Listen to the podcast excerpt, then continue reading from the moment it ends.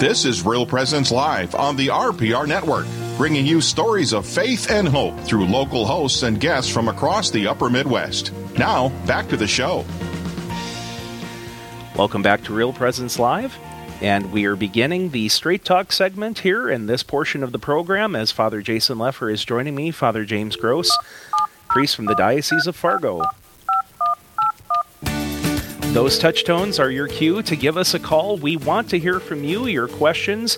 There certainly is a lot going on in the church and in the world, and uh, we would love to hear from you. The number to call is 877 795 0122. You can also leave a question on our Facebook page here at Real Presence Radio, and we are looking forward to hearing from you. In the meantime, uh, there are a couple of things that we want to bring up just to maybe uh, stoke the boiler a little Ooh, bit. There we go. Yeah. Um, uh, Father Lefor, you may remember that there was um, an organization, Catholic Leadership Institute, that had a continuing ed program that they offered for priests who signed up for it called Good Leaders, Good Shepherds. Yes. That was in, uh, for us in the Diocese of Fargo, it was in uh, the late part of the first decade, so about uh, 10 to 12 years ago. Anyway, um, the uh, I believe he is the um, CEO of this organization, Daniel Cellucci, um, had. Uh, published an art- had an article published in our Sunday Visitor recently entitled "What if they don't come back?" Um, and I think he's uh, endeavoring to ask some of the questions out loud that a lot of people have in their minds with regard to how things have been going during the course of the coronavirus pandemic. Now, in many parts of our listing area, um, you know, the uh, public activity in terms of the celebration of the Mass has been rather um, uh, consistent since the uh, lockdown had ended, uh, know, um, in in early May. But there are other parts of the country where it's been very much more restricted. So I just wanted to share a couple of uh, quick poll quotes from this article and see what uh, your reaction might be to this. Uh, he writes, um, "Our fears are real and strong, but are they stronger than our faith and hope?" Jesus told us that he will build his church and the gates of hell will not overcome it. He didn't say how many parishes there would be or what priesthood would definitively look like. As far as I know, he didn't mention mass times or diocesan departments. It's okay to ask the question, what if they don't come back? And it's important to name our fears. But for too long, the church has been asking what if to protect instead of making progress to mitigate risk instead of stimulating possibility. What if we offend someone? What if no one shows up? What if we close? These are all perfectly responsible, pragmatic to ask, that is, if we were not Christians. And he goes on to say, you know, what if things don't go back to normal? Well, that's an easy one to answer. We don't want to go back to normal. Normal was a three decade sacramental freefall. Normal was 60 to 70% of those baptized no longer practicing the faith at all. If we remember where we were back when it was quote unquote normal, was it all that God wanted it to be? This is our chance to ask what if and write a new story. What are you afraid to lose? I like that provocative nature that he had in uh, some of those statements. Uh, what comes to your mind as well, you hear yeah, this? no, the absolute first thing that comes to my mind is this: is that uh, it's all things work for good for those who believe.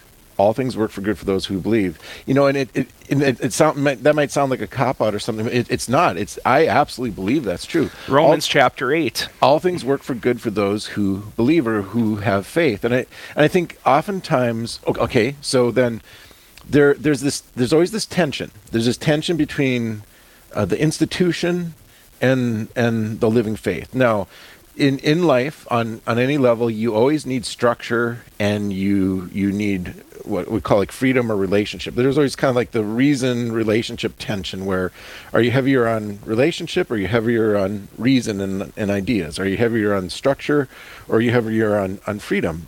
And and if you get if you stress one too hard over the other, then the, the thing falls apart. The the you know well same thing with our faith. So uh, oftentimes we will will send uh, resources and and everything towards protecting the institution or like you know Father, you you and I are both pastors of beautiful big you know church structures.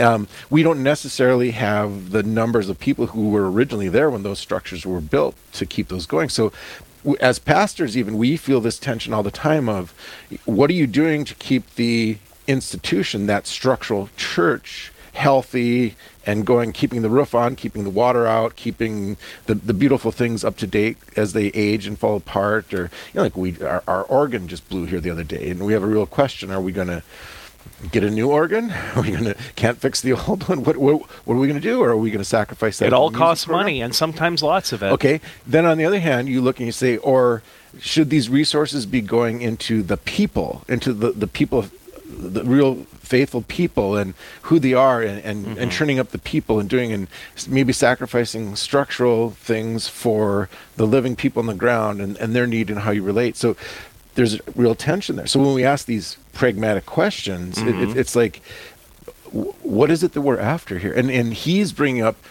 this, this is a great opportunity to bring life in into the church, new life, new beginnings, new new everything. And so instead of like sitting there saying, "Well, I'm just trying to hold on or keep status quo hold on to the Yeah. old and not lose something," sometimes Right. you need to risk Yeah. losing it in order for the new life to That come. can become atrophy if a person isn't careful, right? So the real questions Mm-hmm. are like, okay, how can this work for our good moving forward? That that's Yeah. Mm-hmm. that's the real thing. And so we, we you know we need people of vision. We need we need people of, of energy, people of commitment. We need who are, are willing to get in there and and say Let, let's let's have this work for our good instead of Right. Mm-hmm. sitting under fear and you know clinging in fear to losing something. We- We might need to release or let go in order to have a brighter Yep. future. Yep, the gifts of the Holy Spirit, especially fortitude, you know, those things continue to come to my mind. So we have someone whom I think you may be familiar with, Father Lefor. Karen is on the phone from Adams. Welcome to Real Presence Live. Thank you, good fathers. I have a Good morning, good morning. Karen. Yeah, good morning, Karen. Good you, morning. You, you usually have really good questions. So, what's on your mind today? Well, we'll see. Um, in this today, with what's going on with, uh, you know, Mm-hmm. in Washington, how do we pray for them, and when do we know when to shake the dust off and move on, like Jesus says? Oh, so, I, I think you're, you're you're referencing politics and uh, The Yeah. elephant in the room, as the- it were. Well, and yeah, especially yeah, it- well, okay. So let's just kind of name it that um, we have a new. Yesterday, we received a new president and a new government for the United States, and who is a baptized Roman Catholic, Exactly. the second one in our history. you know and and yet at the same time there's there's certain things about the identity of this particular government and maybe that particular uh, president that isn't so kosher with the Catholic faith and the things that, that we believe. And so, you know, Karen, as a way to answer this, I'm going to have Father Gross introduce us. The, Archbishop Gomez made a was the kind of the the writer behind a statement put out by the USCCB yesterday that has churned a lot of. I don't know, controversy, right? Where, can you introduce our listeners to what, what that's yeah, about? um, the uh, Archbishop Gomez from Los Angeles is the, uh, the the president of the U.S. Conference of Catholic Bishops. I think it's a pro forma thing whenever there's an inauguration that they issue a statement, and what he chose to do was be pretty wide ranging. So he spoke about a lot of different things, things that may be laudable in terms of what he's anticipating the upcoming administration may do, and things where he has a concern, uh, particularly with regard to the sanctity of human life and uh, uh, what's going to happen in that area, which I, I think it's no less than just speaking the truth. But what ended up happening is that another high ranking church official put out a press release where he um, openly expressed his disappointment in the fact that uh, Archbishop Gomez would, you know, speak to some of those things in terms of, uh, you know, um, please be careful and you know just remind him of what his responsibilities are as a as a disciple of Jesus. And you know, it causes a lot of people to scratch their heads. It's like, well, are we supposed to just be um, putting our blinders on and, and just you know 100% praiseworthy of somebody, no matter you know where they come from on this day, um, or are we asked to just you know speak the truth with boldness and what's going to happen as a result of that? and again, we're, we're still. Karen has asked this question about Mm-hmm. you know when do you support when you walk away, but there's there's another huge element to this which is you know happened through that statement yesterday.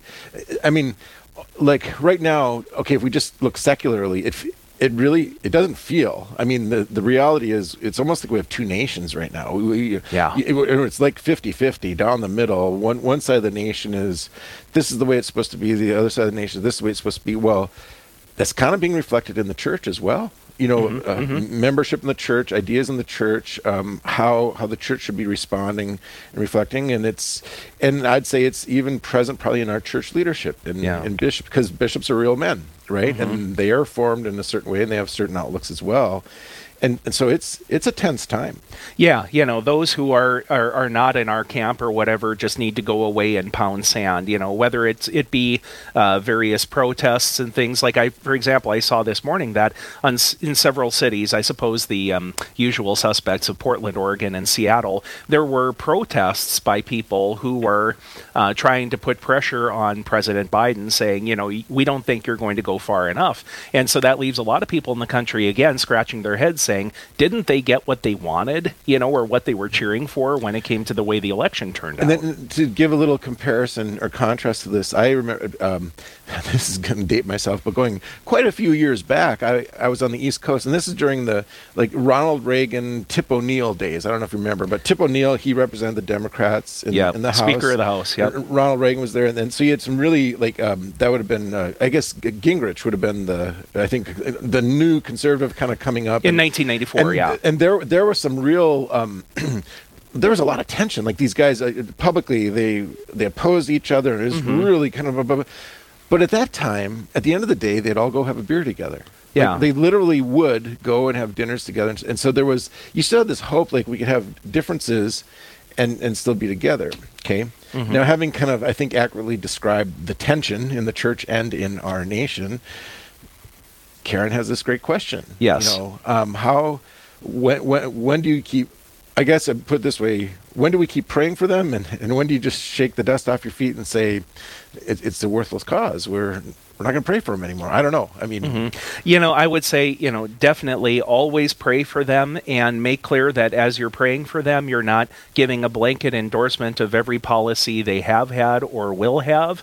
But, um, you know, it, it, it's a matter of uh, trying to urge people to keep all of these different things in play um, and not to prioritize certain issues to the point of completely being contrary on others. A little bit later in the segment, I want to share um, a, a reflection that I came across in the National Catholic Register that talks about that um, divide with regard to morality and how to handle this. And basically, to use the analogy of baking a cake, you have to have all the ingredients in there in proper proportion. Leave a couple of them out, and it's either not going to turn out well or it's not going to taste good. That sort of thing. So um, we'll we'll talk we'll touch on that for a moment. So uh, thank you very much, uh, Karen, for that question. Thank you. Thank you. Alrighty. Um, uh, and uh, before we continue on, we should touch on to something else. And just to mention that our number is 877 795 0122. You can also submit questions on our Facebook page, and somebody has done that today here. Um, I want to share a question that Phil has uh, proposed to us.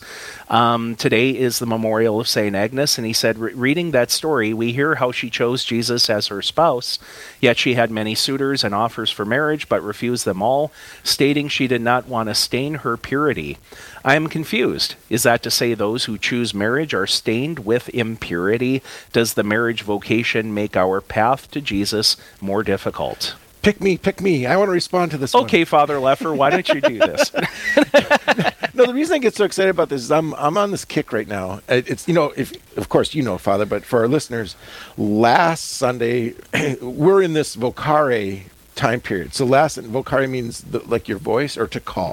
Mm. and we as Catholics we hear that as a vocation, right? Come and you will see. And, and so he last week he said come in the gospel. This week he says come in the gospel. Now we're so we're vocation to be called that there's a calling, right? So and the following Sunday, specifically next Sunday, you're going to hear about the call to virginity actually St. Paul is going to speak to us in the, in the second reading about that. Th- this very question that's coming up around. So we really are at this. Now, where I want to start in answering this question about um, uh, vocation or call, the overall arching, the primary vocation is the universal call to holiness. As expressed in the Second Vatican Council. The universal call to holiness. Now, there's one word that summarizes that up. It's to be a saint. To be a saint. Now, I hesitate to use those those words because when you use these religious words, people usually blink out. Like when you say saint, like like last night I asked the kids, what, do you what do you think of when you hear the word saint? And we went around the room and it was a lot of blink out answers, you know, just like uh, you know. In other words, when you hear, "Hey, do you guys want to be a saint?" Nobody's inspired. Nobody's like, "Oh, hey, pick me. I, I want to be a saint." You know. But when you start call, talking about the universal call to holiness, like I, I was giving an example. Do you, Father Gross, do you know what the universal call to holiness sounds like? It sounds like this. At five in the morning, my dad's standing at the top of the steps saying, Boys, are you up yet? It's time to milk those cows. They're not going to milk themselves, you know. What? How's that the universal call to holiness? Well, well, well, it is because it's the authority figure. It's your father. Am I going to come under obedience? Am I going to sacrifice myself? What I'd really rather do, which is sleep, than to go out in the cold weather and milk those cows. And words, it's, it's a call to character and virtue and, and development. And what are you doing? You're working on your salvation on somebody else's terms, not not the terms that I would want. Like or, or another example would be like my, my mom. She's like, if you boys don't stop fighting in that back seat, I'm going to stop this car. And she did, and we walked home. Right? That you know, that's the. I mean, I, I know it sounds silly, but that's the universal call to holiness. That's the the your mother loving you enough to teach you charity and respect for your your your sibling. So every one of us, every human being on the face of the earth was created by God for himself to be with him in a, in a face-to-face friendship for all of eternity. So maybe it'd be better to say the universal call to friendship with God, right? Mm-hmm, mm-hmm. Now, that's primary and it doesn't matter what detail in your life or now, God has created each one of our hearts with a, a very particular way in which that's going to be expressed. And the church generally breaks that down into a couple categories, like vo- vocational call to religious life vocational call to priesthood, vocational call to marriage, vocational call to consecrated single life.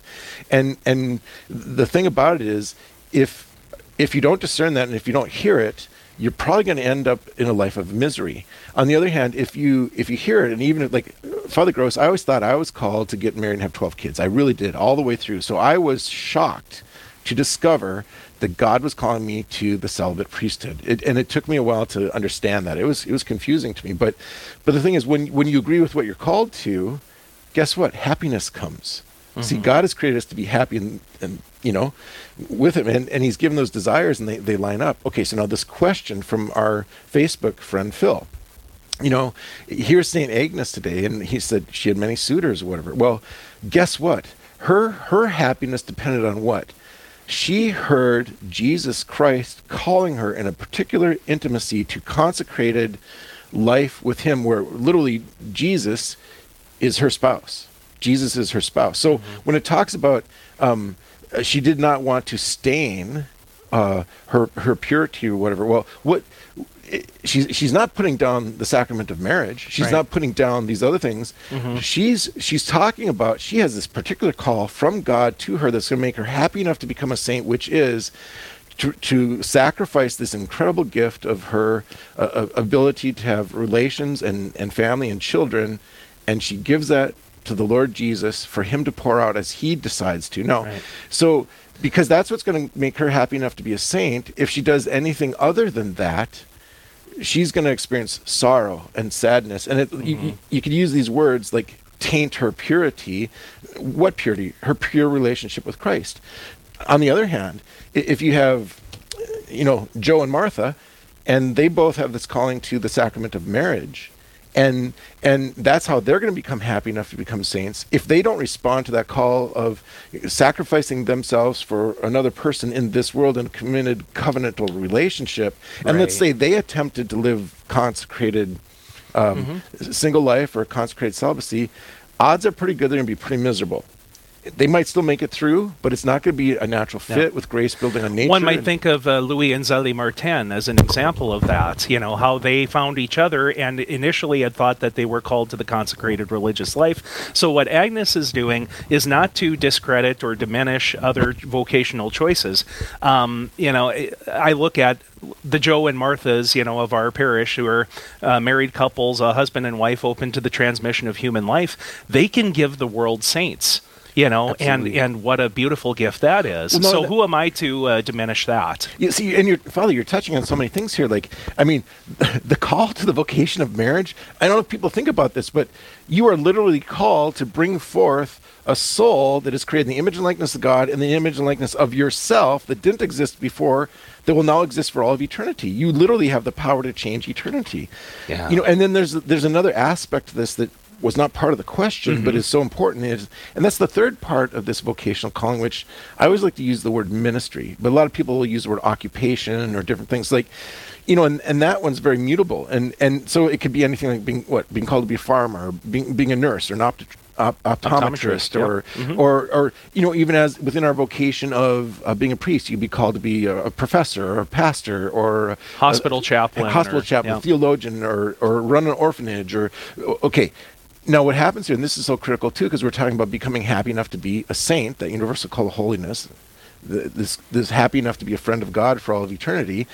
Well, a lot of people will confuse that ministry or occupation with their calling, and they'll do it at the expense of their vocation of being married or consecrated single or mm-hmm. priest or religious life, and and they'll they'll cling to the thing that's too small, and they sacrifice their personal happiness. And I don't know about you, but I've I've dealt with this quite a bit. Where say somebody is called to as a ministry to serve the church, and they do it, but all of a sudden they wake up, they're 35, 40 years old, and they'll come like, well, Father, I was called to vocation of marriage, and now there's I can't get married, and I'm filled with incredible sorrow, and it seems like it's too late for me, blah blah blah. You know, so there's timing on these things, and and it all works together. But ultimately, you know, they talk about God having a plan for you, mm-hmm.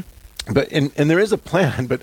Uh, critical in that plan is God has given you freedom, and He's as excited to find out how you're going to work your freedom into that plan, and He makes room Yeah, for it. part you of the drama of humanity, exactly. So, again, thank you again, Phil, for that question. That's an important thing to understand in terms of how we speak about the choice that virgin martyrs like uh, Saint Agnes made. We just have a few minutes left in the segment, and I want to share something that I saw in National Catholic Register a few weeks ago.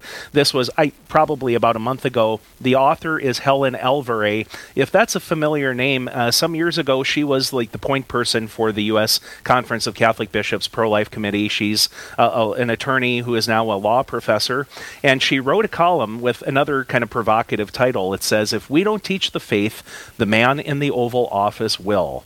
And Catholic leaders, she says, must explain why there's no conflict between the Church's economic teachings and those on sexual expression. So I just want to share a couple of brief thoughts about this. She begins by saying that President Biden will be teaching Americans and the world what it means to be Catholic, whether or not he intends to, and whether or not what he teaches accurately characterizes the faith.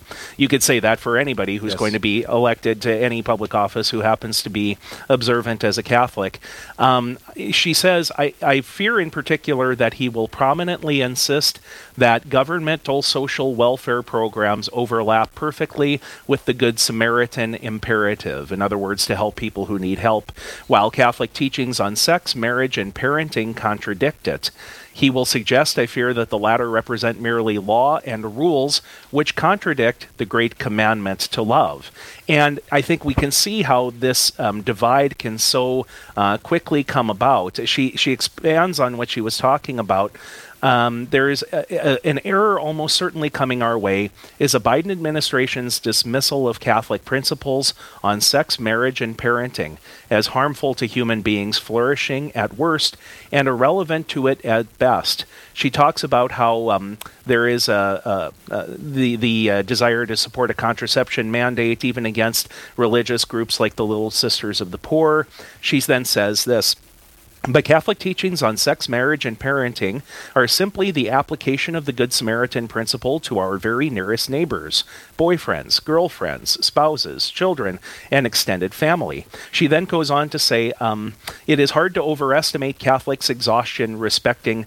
Um, i i- with respect to the uh, so called pelvic issues, kind of an interesting phrase there. Both clergy and lay are tired of the media's relentless focus on these subjects and of caricatures of Catholics as sex obsessed.